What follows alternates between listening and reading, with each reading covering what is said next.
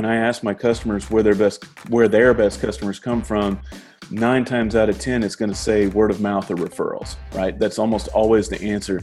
And then my next question is, okay, well, what is your process for asking for those and gaining those? And then it's a blank stare. Welcome to the Inbound Buzz Podcast, your weekly jolt of all things digital and inbound marketing. Brought to you by red pandas dot com dot a u. Now for your host and co-founder of Red Pandas, Moby Sadiq. Welcome to another episode of Inbound Buzz. I'm your host, Moby Sadiq, and thank you so much for joining me. Have you missed me? Because I've missed you guys. It's a pleasure to have you on the show, and I hope you're pumped, positive, and eager to learn from wherever you may be tuning in to the show. Now, before I bring you Inbound Week, so as of recording, this is Inbound Week. I'm, I'm just pumped. I don't know what to do with myself, and I'm not going to start because there's going to be a lot of content you're going to hear from me this week. We're going to have our inbound our inbound pop-up interviews. Um, I'm sure there'll be a wrap-up, and uh, we're going to try to get as many experts on the mic as possible. But before we do that, let's talk about small business. So the idea of running a small business with the limited time constraints and resources that we have and all the things that we're supposed to do. Well, Mark Fortune knows it better than most. He grew up out of a family home business growing up, um, and he's worked for some of the biggest organizations, which I think is always handy. Like, it's always handy to speak to someone who's who's played on both sides sides of the spectrum, big businesses and small businesses. And now he runs his agency in uh, Arkansas, the United States, purely focusing on small business. This guy is a legend when it comes to that sort of stuff. He's uh, written a couple of Amazon bestsellers, which he'll talk about, and he's got a lot of practical tips to share. So, without further ado, let's get straight into it and learn a thing or two from the Mark Fortune. Mark Fortune is a big believer in small business. Growing up around a small business as a kid, Mark gets firsthand the challenges of competitive pressure of time and cost constraints that small businesses have. It's only fitting then he now runs his own firm called Fortune Marketing in Arkansas, in the U S, to help other small businesses in turn. He's also an Amazon bestseller author of the book Local Legion. Mark, thank you so much for joining us on Inbound Buzz. Thank you so much for having me, Moby. I appreciate it. Awesome. Mark, why don't you fill in the gaps a little bit about my little intro there about who you are and what you do?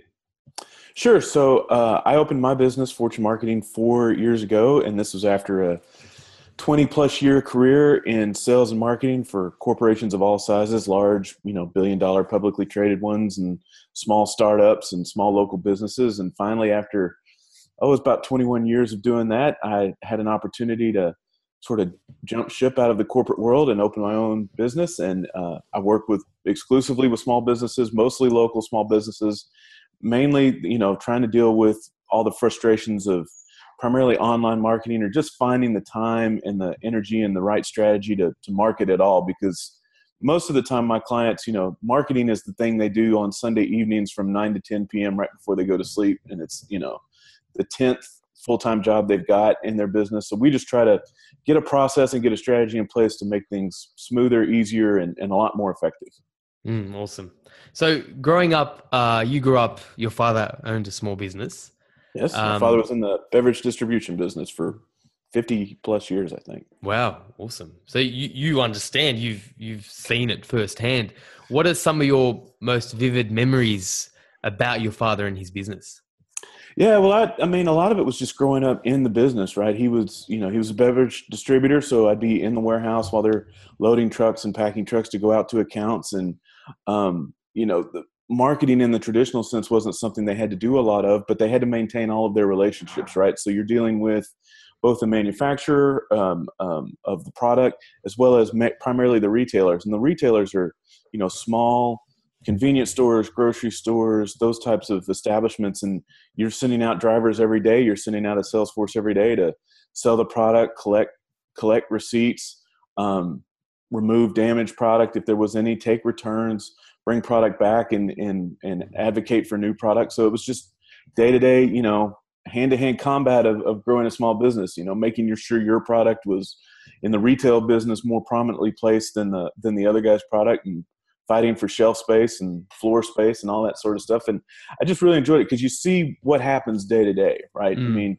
my experience in, in the corporate world was, you know, past a certain level, you're sort of remote from what happens in the business day to day a lot of times. And it's hard to see the results of what you put in. But, you know, in small businesses like the ones I deal with and like the ones I grew up with and grew up in, you just, you, you see the results day to day, which for me is much more impactful. Mm, and I've, I've heard you speak about this. It's, it's, it's what you live for. You can make a small growth hacking change and see something actually happen. And if that doesn't work, move on, as opposed to turning the big ships that you used to work for. So yeah, yeah, yeah sure. The cycle of change happens very, very fast. I mean, if, if, um, you know, today I'll work with a client today and we'll decide to publish certain new content or um, amplify certain content on Facebook and, and Twitter, and we'll see engagement results pretty quickly, right? Or we won't. And we'll decide, well, maybe that's not the content that we needed to do and we need to switch tacks to something else. But you can tell very quickly, especially now faster than ever, you know, the impact that your activities and your strategies are having on the, on the market. Mm. So I want to ask you a hypothetical, because I, I was reading up on your bio and, and your history and what you did. So knowing what you know now about marketing and strategy, uh, not necessarily digi- digital, let's, let's park that for a second. If you could go back and tell your, give your dad some advice or give him some sort of business advice, if you could kind of transplant your, your head now into the, the boy that was Mark Fortune at the time, what would you say with the tools at the time? So not, not the digital stuff that we have now. What advice would you give him?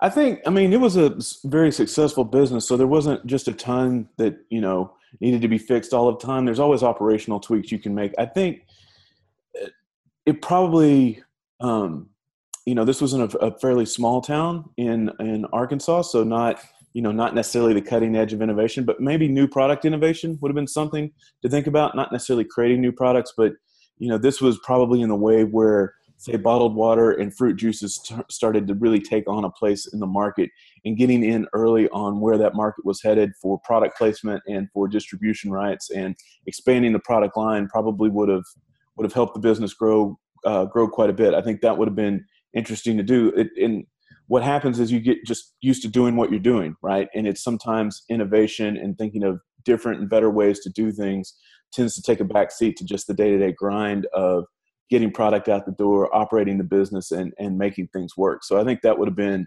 you know, there was probably some missed trends and missed opportunities in, in all of that that we could have taken better advantage of.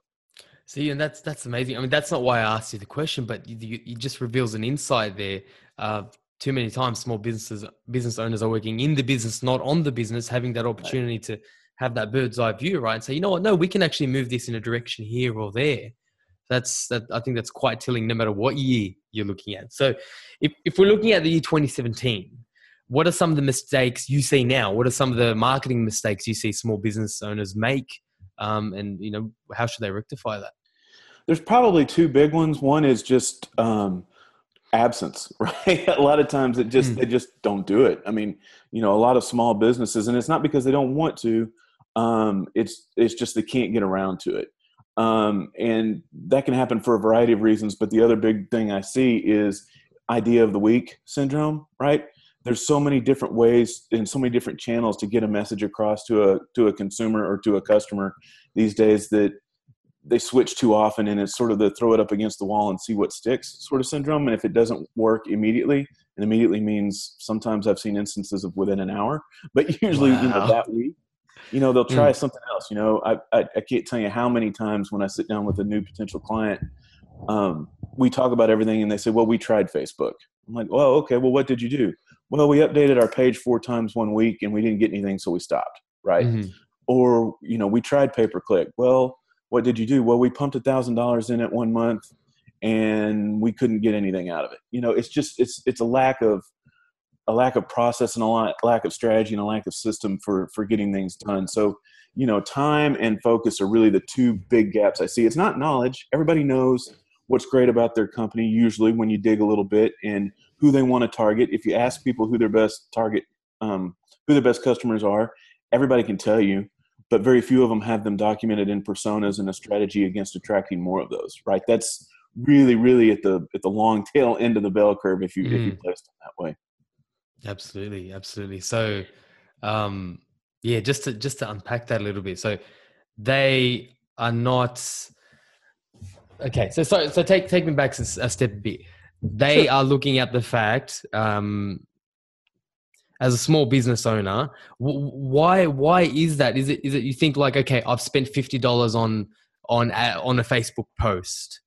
Is it because of a lack of strategy, commitment, or is it because of distractions and everything else that's happening? I think distractions are a part of it, and it can certainly compress the time, right? Because it it it's not technically extremely difficult to learn. We'll take Facebook advertising, for example. It's not technically very difficult to learn how to do Facebook advertising. Well, matter of fact, it's unbelievably easy to run an ad, right? I can, mm. I can log on now and have one running in thirty seconds. And I think, but to do it well is a, that's a completely different issue, right? I can spend money on Facebook instantly. Can I spend money well on Facebook? Well, that's a little bit of a different question, right? And I think it goes back to that whole strategy argument. They have to have, they need to know who they're trying to, trying to talk to, right? And just hitting boost for twenty dollars doesn't get you there if you don't know how to choose the right audience and the right target to try to get your message across. And that takes more time. And by the time they get around to putting that sort of effort in, they're distracted on to other things, right? So I think a lot of it, it it's sort of a dichotomy. There's not enough time to get it right, but there's always sort of time to do it over. It's mm-hmm. sort of, it's, it's, I see that a lot. And my argument is, well, let's take the time to get it right on the front end and figure out who you're really after and most profitable products and services, unique differentiation. It's really, you know, standard marketing strategy sort of stuff. And then we'll put the tactics in afterwards. You know, I'm, I'm a big advocate of, of strategy before tactics. And with small businesses, that's sometimes a difficult conversation to have because they're so tactical all the time, right? Everything's flying in the door instantly, and there always has to be responded to. So to stop the madness long enough to get some things going and line some things out can can often be a challenge. And at mm. the same time, all the online channels have made it so easy to spend money. It's easy to just sort of throw money at it. Um, and it's many, many times in a very untargeted fashion.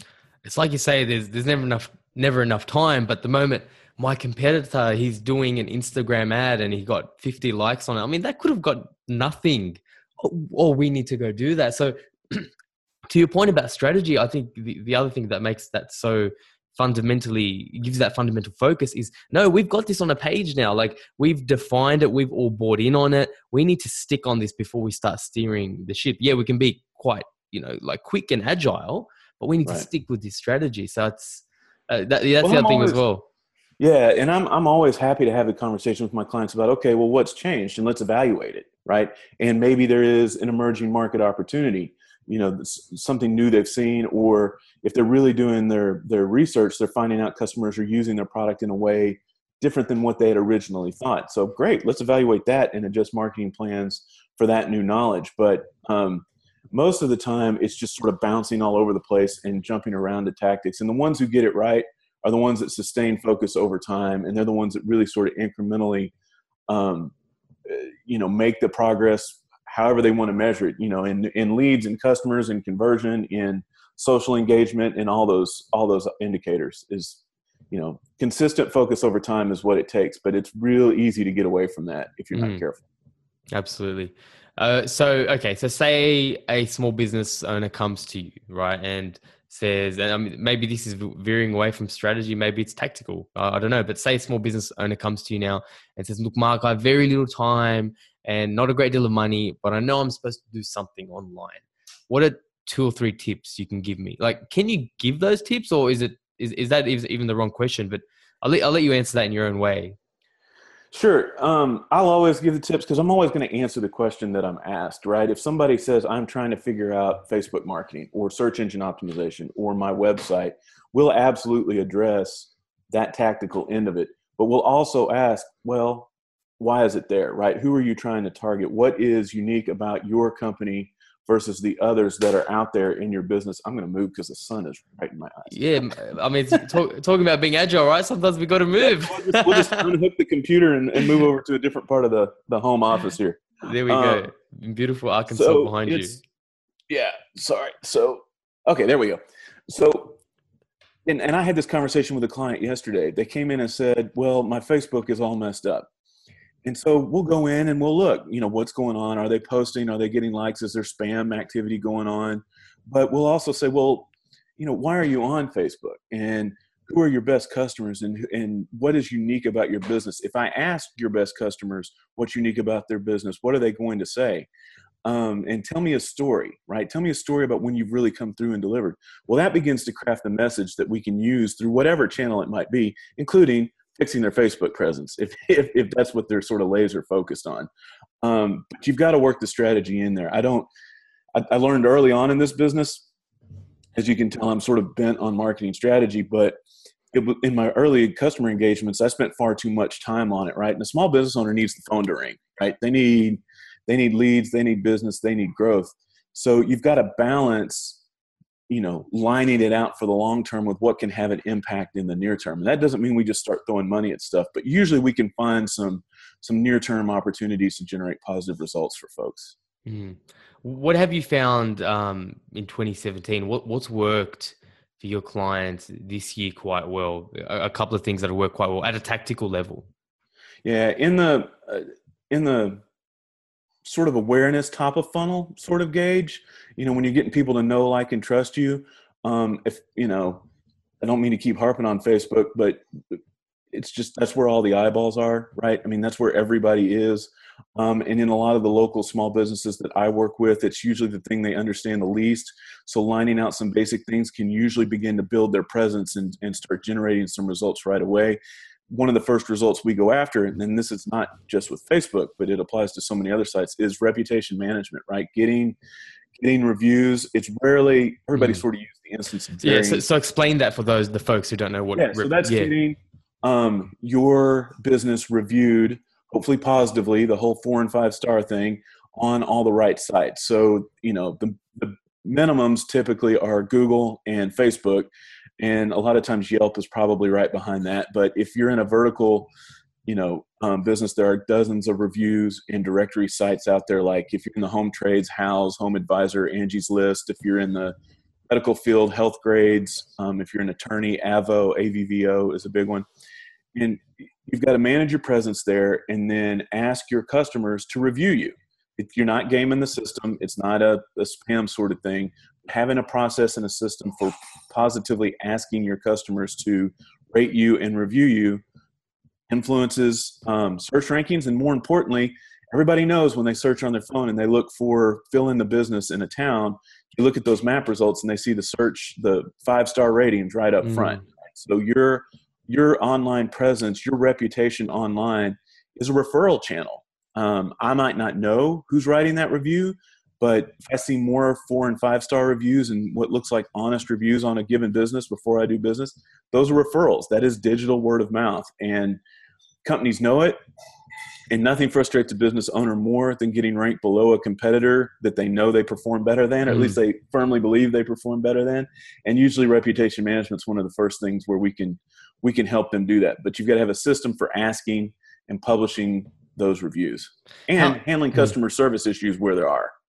Mm, so you can actually get those reviews. How, how hard, or what are some of the ways you facilitated those? Like some of the ways I've seen is, um, you know, for, for clients who don't have you know, marketing automation system, which I have a question about that later for you, is having a template, right? If you have a great, like it's kind of simple business that doesn't really have a lot of tech savviness, um, having a simple template where when you actually get a good uh, interaction, condition to send that email out. Uh, another way I've seen is uh, possible sort of feedback forms, or, you know, inserting them in uh, you know, bills or whatever. What are some of the other ways? Because I, I some clients are better, like, or some businesses do it better than others. Others are like, well, you know, Dave, did you did you do what I told you? Getting those reviews, like, oh no, we'll get around to it. But they they can't. So, what are some tactical ideas to actually get some referral conditioning going? Yeah, you touched on two of the ones that we use a lot, usually typically work pretty well, almost always, depending on the how the business operates. But if there's an office environment or a physical location, um, there's a, almost always a staff training need that needs to be done. And it's not a big mm-hmm. deal, but you just sort of have to put in a business process to say, this is the way we do things, right? When patients are leaving the office or when customers are leaving the office, we always make sure we ask for that review. And sometimes it's sending them away with a with a with a postcard or a business card that's, you know, may have the U R L on it, setting up a dedicated review landing page to to do that in there. So mm-hmm. that's one. And usually that person to person ask always almost always works the best of all. Um, the second would be sort of an automated an email, um, a drip email funnel sort of thing, a review funnel um, campaign that's automated.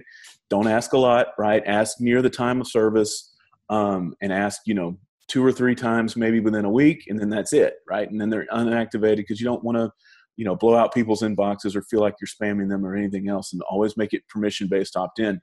The the third thing that I've seen work pretty well, and this is really good with companies that have service businesses, typically if you've got people out in the field serving your customers, is you can sort of gamify it, right? You still do the person-to-person ask, but your technicians are asking for that at the point of service. If you're a plumbing business and you've got technicians that work for you, make sure they ask at the end of every service call. Um, mm-hmm. You know, same for any home trade business. And by gamified, I mean, you know, set it up in the office as a contest, right? Whoever gets pulls in the most positive reviews this week is entered in a in a in a contest. Now you got to do it right professionally. You don't want to um, incent something or or or or create any sort of false reviews or anything like that. But I've mm-hmm. seen I've seen businesses, um, you know, set this up and have branch offices compete against one another, and it becomes just a, a an incentive and a daily motivation in the business to, one, do business well because only great reviews count, and two, um, you know, compete against one another and have a little bit of gamification in figuring out, you know, branch A is better than branch B, um, and that can really uh, turn out positive results, and it leads to better customer service too because people know that they're watching and then they're going to be asked to review. Yeah, that's right. It's just a self-fulfilling prophecy. That's thank you. That there's some great ideas there. The landing page, gamifying it. I think it's a great way to get some of the less sales or, or customer serving kind of people into it as well. It's a good idea. So um, speaking of a different type of, you know, referral, you know, more kind of leads, right? So I know for myself, and this is something that doesn't get spoken about a lot. There's articles and content about video and Facebook and everything, but we don't talk that much about referral marketing for some reason, right? And it, I know most of my really, really good business comes from referral. Uh, not only does it come from referral, is the buying cycle is so much shorter because of that trust. Right. So do you just wait for referrals, or is there a strategy? Are there some ideas to facilitate referrals?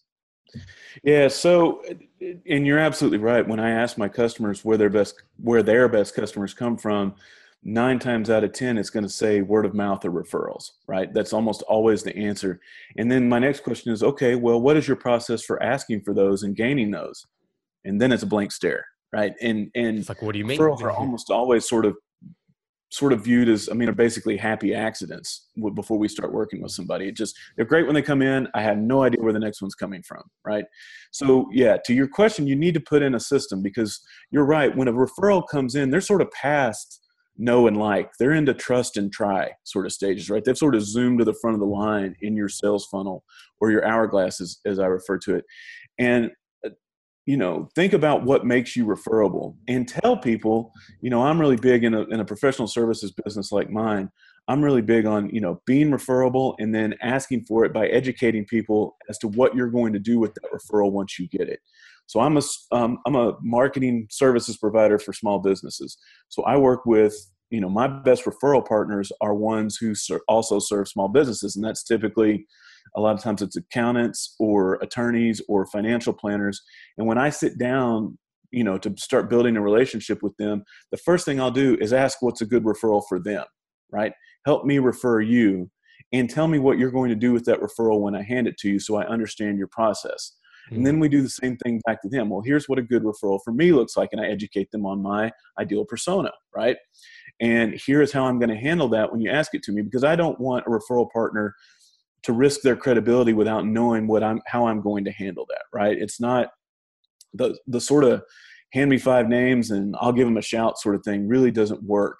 Um, and it, and it sort of risks the credibility of the person who handed you the referrals. But if you tell them, first thing I'm going to do is offer to send them a free ebook on marketing strategy or the seven steps to small business marketing. Um, if they respond to that, I'll call and say, let's set up a time for a free assessment of what's going on in, with your marketing.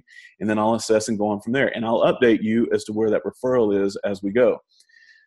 If you think about it in those terms, you know, making it easy for people to refer you and educating them as to what you're going to do with that referral when it comes in, you'll, you'll begin to see that they come in as a regular on a regular basis. Um, I have a colleague in the duct tape world that has an unbelievably complex spreadsheet where he basically awards points up and down his referral chain when they come in. And it's very impressive. It's more than I can do, but that it's a wonderful system of understanding what a referral's worth to you, having a contact plan for staying in touch with those referrals, working with partners to generate more, and then closing more business over time.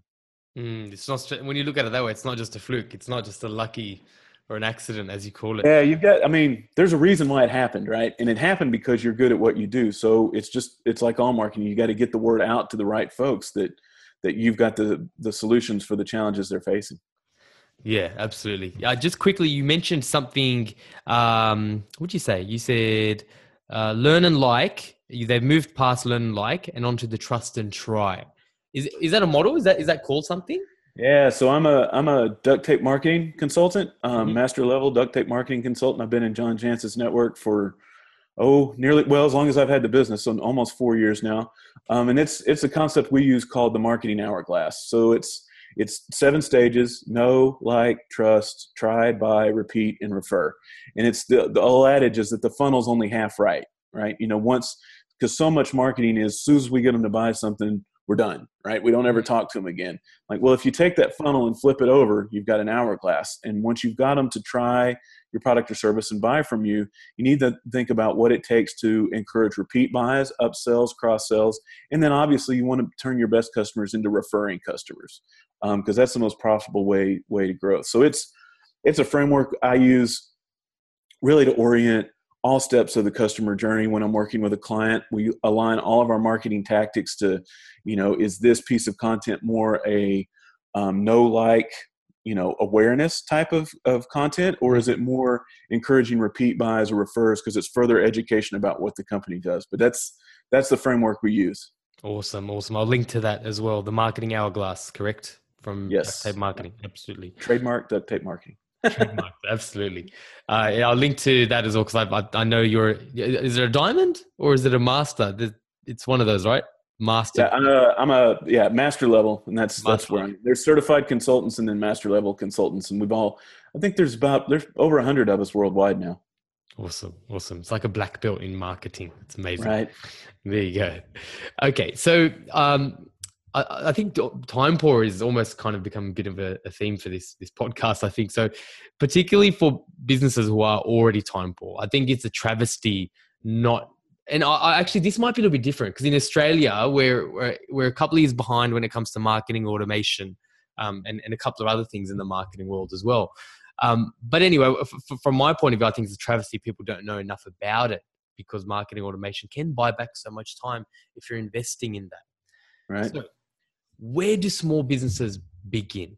And very quickly, what is that maturity plan? Is like, look, we'll just get a newsletter and we'll start automating our contact forms. Um, what does that maturity model look like?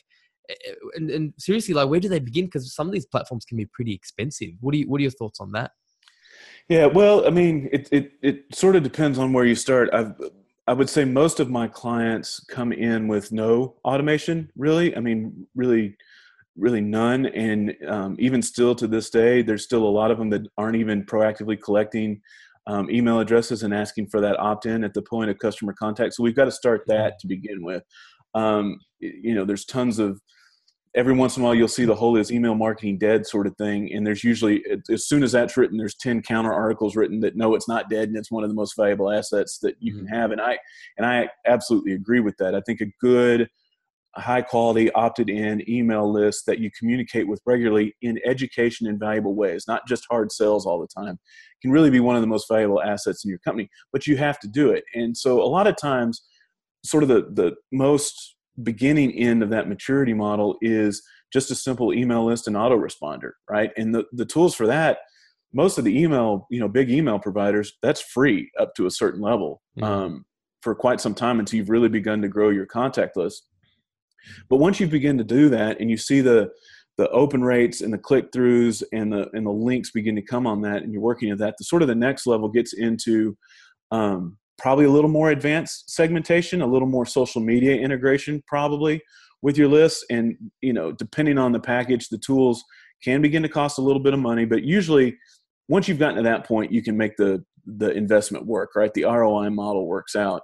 Mm-hmm. Um, But for me, it's, it becomes important to segment your list, right? Understanding, you know, sort of, and we can use the marketing hourglass for that, sort of understanding where in the customer journey your various parts of your list are, and then communicating with them that way, right? Somebody who's never heard from you before should see a different um, communication stream than somebody who's tried your product but hasn't bought yet, which is different than somebody who's bought your product but hasn't bought recently, right? And begin to begin to segment that list is really where it goes. And yes, you need to do the technical hookups from your forms, need to connect to your email provider. And, you know, as, as you and I know, if, if, if you built your site correctly, it's really not that hard to do once you've done it. It just takes a little bit of time, but you know, there's still tremendous opportunity out there. At the same time, the other thing I'll throw in, and this drives me crazy when I see this with my clients, I see clients who've invested in automation and like never turned it on. Right? It's an address book, right? It's a glorified address book. Yeah, that's exactly. I was going to say Excel spreadsheet, but yes, yeah. You're exactly right. Um, they've they're spending all the money and made all the investment in this. You know, they've they've bought the the mother of all tools, and they're basically using it as, you know, just a step up from an Excel address book, right? It's just got names and emails, and they're not using half of what they've got out there. And when I see that, they're usually beyond the point of frustrated. And if they haven't cut it off yet, they're going to very soon. And I think there's a lot of opportunity for the automation providers. I know they do a lot of education. Um, a lot of what I see is probably not nearly hands-on enough for the beginners that it that it needs to be. Um, on the one hand, that's opportunity for me, but at the same mm-hmm. time, um, it, it, I think it holds the market back a bit. At least that's what I see here. It's just one of those uh, those shiny tools that people get excited about, and then they don't have that strategy, and then it falls over. So it's a perfect example of that. Well, yeah. it, there's one in particular that I won't I won't name, but they do a fantastic job of selling, and they do a terrible job of implementing. Right? I mean, because I keep running into people who, you know, bought the tool on a wonderful package of deals, but they've never turned it on. And it's because the, the sales rep bounced off to something else, right? So that onboarding and that one oh one level sort of education is is is an opportunity for sure. Mm. It's, oft, it's often not enough. So either you got to get savvy yourself um, or engage, uh, you know, a partner like yourself who actually understands that strategy, can help you with that, because it's not just onboarding of the technical stuff. Absolutely. Well, and we, and we went through it too when I implemented it in my business. If you don't use the tools regularly, you lose those skills really fast, right? You have to reiterate, oh yeah, this is how I create a segment, or this is how I build an automation, or this is how a trigger works. And it, you know, it takes a while to figure that out. You need resources that can help do that, because if you do it once and then don't do it for a couple months, you're going to forget how you did it. Mm. You got to relearn it all over again. Absolutely. Just like everything else. So, um, particularly, I'm I'm really curious to get your point of view, because you do a lot with small businesses, and if, if there's any small businesses learning, are there any couple of tools that you recommend in your space, marketing automation tools, that you think are worth kind of looking at? Obviously, once you've looked at your strategy, so you don't turn it into an Excel spreadsheet. Um, yeah. what, what do you recommend? Well, just I typically have I typically get my businesses to begin with one of the automated email providers, and that can be I, I tend to use MailChimp more than the others, but you know, MailChimp, Aweber, Constant Contact are all good tools for that. And you can do um, a number of things with them, including, you know, getting into event management and stuff like that with those. And those are wonderful and can be very inexpensive. Once you're sort of beyond and you want to get into the real automation, um, I'm using um, Active Campaign is a very good tool. HubSpot is always a great tool. They, you know, they literally wrote the book on, on inbound marketing. And I think they've done a good job in the past couple of years of sort of moving down market, um, to to really small businesses that can get a lot out of their tools, and even, you know, quite a bit of value out of their free um, C R M tools, and some in in especially for B two B type businesses that can really sort of build into the to the true um, Salesforce automation sort of things that um, if you're still maintaining your pipeline on a spreadsheet um, and not really managing your deals all that proactively, something like HubSpot can really help. Those are Those are the tool sets I see most often, and, and then I use a lot. And then, you know, Infusionsoft is in a lot of places when it comes to marketing automation, and they do a good job, it seems, with e-commerce integration from what I've seen. But mm. um, ActiveCampaign and HubSpot and the full marketing automation suites are the two that I've, I've seen the most lately and, and tend to use the most. Yeah, that's good to hear, actually, because uh, HubSpot, uh, ditto for me, honestly, HubSpot. Uh, you know, for clients who can maybe afford it, and for those who can't, Active Campaign is always a very close second. But honestly, it's it's how you use it, you know. So those those two are my favorites as well. Okay, so um, blogging, right? Is, is is that something that you still think is important? And do you have any tip? And maybe this is part this is part two of the question. Do you have any tips on buying back time in that process? Sure. So yeah, the first answer is yes. Blogging is absolutely important. I think content is is is in various forms. They could be blogs, infographics, videos, whatever it is, podcasts. Um, is just incredibly important to educating a market these days and getting people, you know, into your into your marketing hourglass. And it can be just the standard, you know, text-based uh, blog posts with, you know, some compelling graphics and photos to illustrate your points. Um, it, it's just it's just critically important. And usually when people need to get started, if they've never done it before, or if they've sort of made false runs at it, you know, in years past, they wrote, they got real excited about it for a quarter and wrote six and then didn't do it again for two more years. Um, I typically have them start, you know, start with the basics. What do you get asked by your clients every day? Right? Look at your sent folder in, in your email mm. um, box. And when you're answering questions, those are potential blog posts, right? Start with the, with the frequently asked questions. And, you know, if these are the ten things you get asked all the time, there's ten blog posts, just expand on those. Um, in buying back time, because typically when I'll, when I work with a client, they stare at me with sort of like a deer in the headlights and this, oh my gosh, idea of, I've got to sit in front of a blank Word doc and write a thousand words. That's just not going to happen. But if we are able to, um, what we've been doing lately is we'll just record it. I'll just interview you, right? I'm just going to ask you a set of questions. We'll record the call. We'll get it transcribed real fast. And then we'll just use an editor to polish that into a blog post. That can buy back a lot of time because none of, you know, small business owners don't have any problem talking about their businesses or the problems they solve, right? They do it every day. It's just getting them to stop the madness long enough to think about it in a marketing way to, to, to get things done. And we just did it with a client for the first time last week, and she loved it because we were sort of in this, she was holding on to it real tight and she had to write it all. And, you know, I could, I could see her staring in front of a blank Word doc and just, you know, wasn't sure where to start. But if I just start asking questions and she starts telling me the answers to things she does every day with her clients, blog posts just flowed like that. We got three or four in a, in a one hour interview, easy. That's so cool. We have a partner that does the work. I mean, she has a partner, it's me, but yeah, you know, we'll just, we'll just implement outside resources. It can, and it can be very inexpensive. I'm not saying I'm the cheapest blogging resource, but you know, um, rev dot com, R E V dot com will mm. transcribe recordings for a dollar a minute, and it's lightning fast and unbelievably accurate. And you can have a lot of great content Um, generated very quickly using some recording tools and things like that. So the obvious ones come to mind. That's that's an ingenious ingenious tip. Thank thank you so much for sharing that. The obvious one comes to mind, like okay, um, you know, what are the questions that your sales reps get asked, or uh, you know, what are your best what are your best clients or your best personas or avatars or whatever definition you hold on to? What do they actually ask you? Where do you go beyond that? Is it is it sort of like, because you know how there's different types, and you talk about in the marketing hourglass, but there's different types of content. There's there's a lot of the bottom of funnel stuff, but then there might be some lifestyle stuff you use to kind of, you know, pad up, you know, to get people to like you a little bit, like sure. the best fitness apps or something. Right. So do you use it for that as well, or is it really just the bottom of funnel? Like, do, would you use it for, uh, you know, I don't know, the best apps for the accounting industry or something? You certainly can. I mean, you can. You know, it, it's. Asking um, a practitioner how they get their job done, how they got in the business, what tools they use, what has really changed in the business since they got in is, you know, really not very salesy content at all, but it really humanizes the business owner and the business to the listener or to the reader to think, this is somebody I could do business with, right? I love getting into those types of conversations with my clients, and they don't think anybody wants to know this, right? I have a client right now who's the, um, they own an electrical supply company, right? And I think they sometimes they tend to see themselves as, well, nobody wants to know this. They just want to know, you know, what price and how to buy these supplies and where to get them and all of that.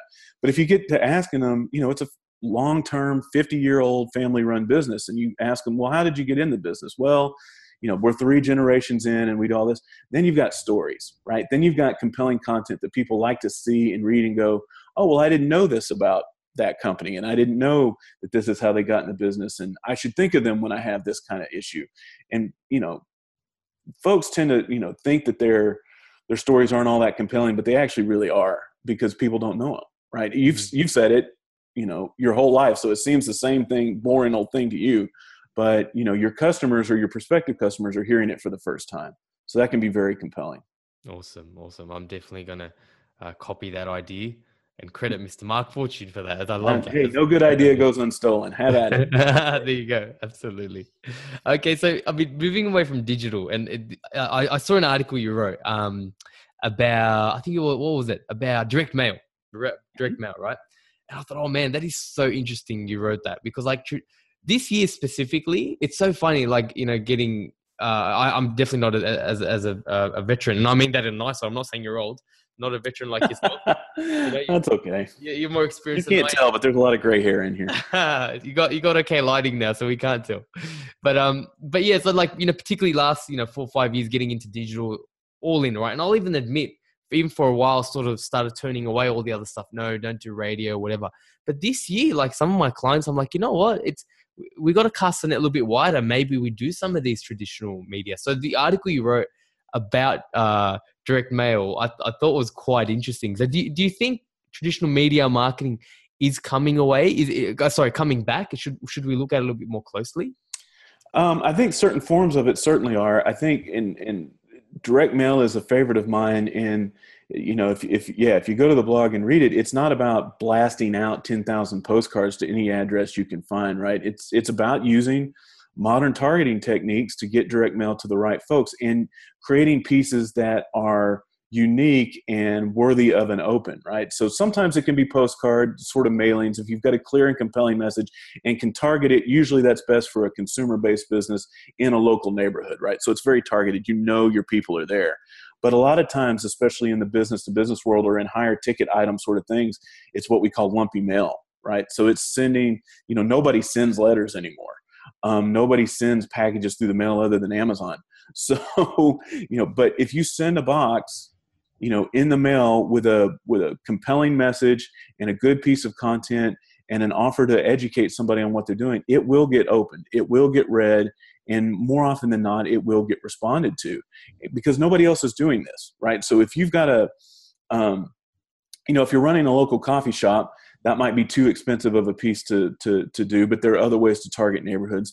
But if you're, you know, an attorney or an accounting firm or a plumber or an electrician where your average transaction is in the hundreds of dollars, mm. you know, spending four, five, six dollars to get a piece in front of somebody can have a very powerful R O I. And people just don't think about it because it's, it's, yeah, it's, it's, it's thought of as old. Right. And I, so I think direct mail can certainly, you know, can certainly work and does work. We use it all the time with my clients, but it has to be just like all marketing. It has to have the right message, attacking the right types of challenges and business problems for the target market that you're after.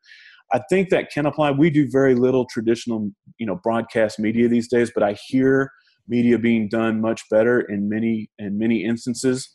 Um, you know, there was, there's a flare up and I think it's probably still true that billboards have become very popular because everybody's still in their car and nobody's watching or everybody's time shifting television. So billboards mm. are very important. Um, I think that can work.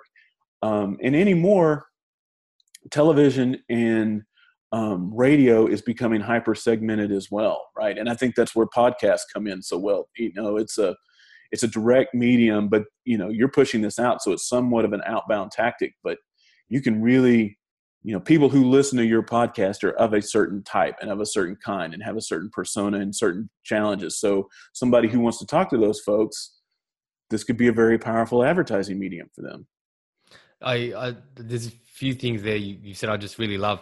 I mean, what digital marketing, if we take the learnings of, you know, the measure measurability frameworks and the C P, cost per lead and cost per acquisition, and use that thinking with traditional media. So like you talk about the lumpy mail idea, right? So like, you know, yeah, it might cost six dollars and you might be like, oh, but that's a pain. Yeah, but if you look at digital marketing, you might have a, a cost per lead. I've, I've, you know, got clients who have their cost per lead is fifty dollars, sixty dollars, one hundred dollars. They're, they're, that, for them, it's actually profitable to spend one hundred dollars cost per lead because of the conversion rate and the profit, right? So right. Um, that's only going to cost you six dollars. That's going to be a lead.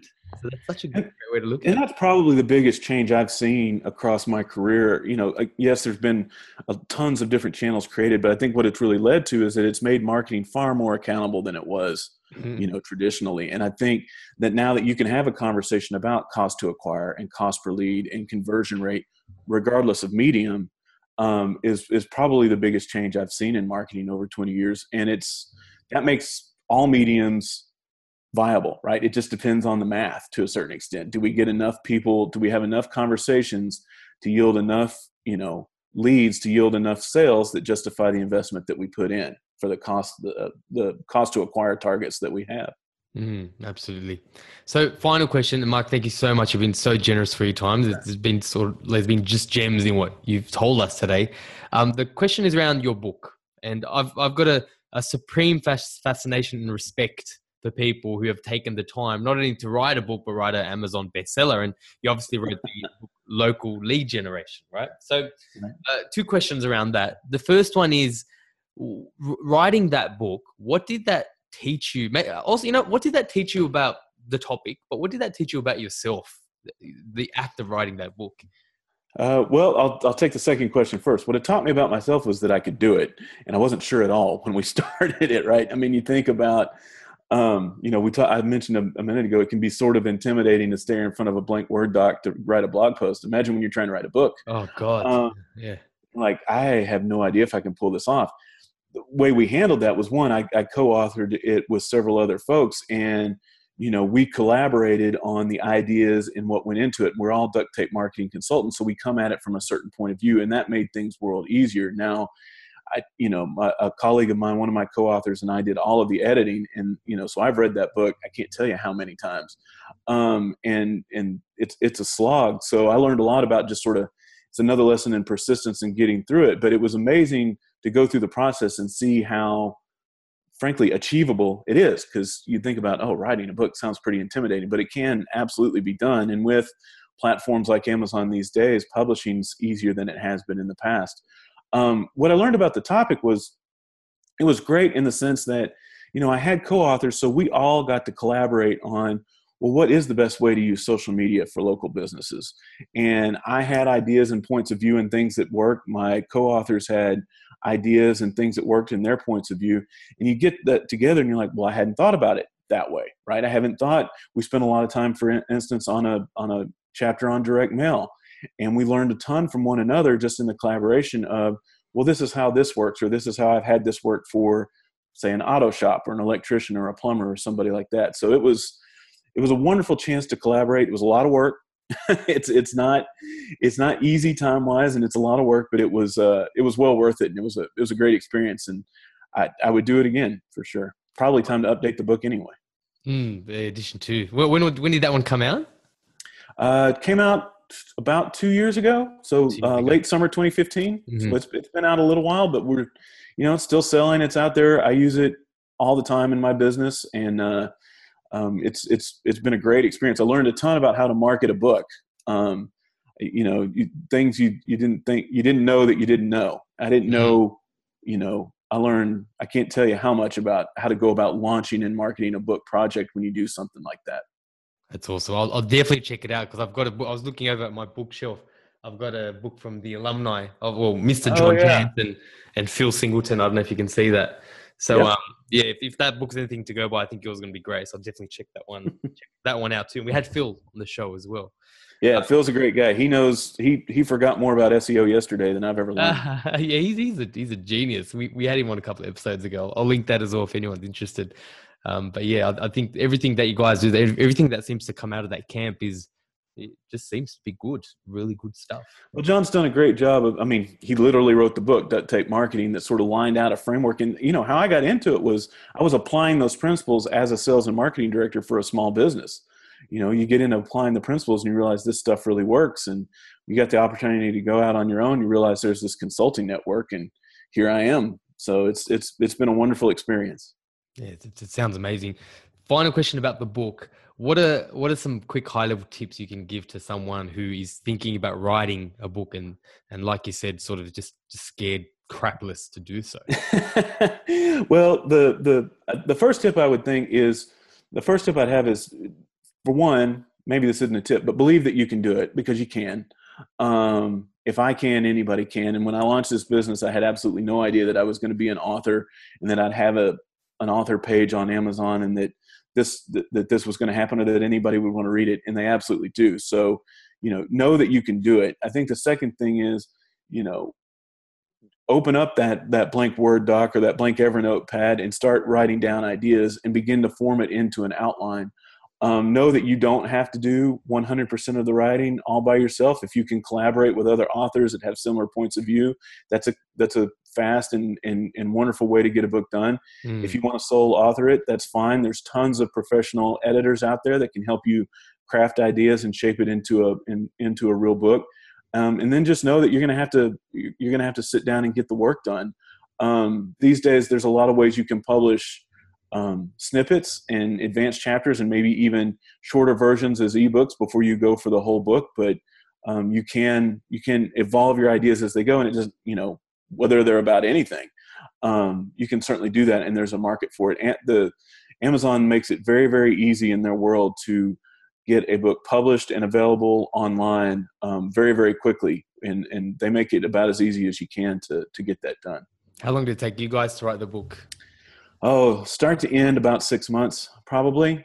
I say that, it might have been longer. Um, but you know, we were meeting every week for hours per week as we crafted ideas and shaped chapters and wrote new content and threw other content out and said, oh, no, don't forget about this. And so it's, it was probably six months or so of writing, and then maybe another month or so to get everything published and up and running. Yeah, that's awesome. It's it's almost like a mastermind in a book. So I'll definitely link to that. That's Local Lead Generation. And I'm sure you can check it out on Amazon, as you say. Yeah, you can. So, Mark, uh, is there anything else you want to mention? Thank you so much for everything you've shared with us so far. No, I, I appreciate the time. And, you know, when it comes to small business marketing, you just need to have a plan and focus and, and dedicate the time to get it done. But it's it's a lot of fun, and I love working with small businesses. So I, I appreciate the opportunity to speak with you today. Awesome. Keep doing what you're doing, Mark. It's awesome to watch. All right. Thanks. Have a great day. Cheers. Thanks for listening to Inbound Buzz. Learn anything? Return the favor by spreading the word. Want to make your mark in digital? Need help with your digital strategy, inbound, and marketing automation efforts? Then visit red pandas dot com dot a u and be sure to tune in next time for another Inbound Buzz hit.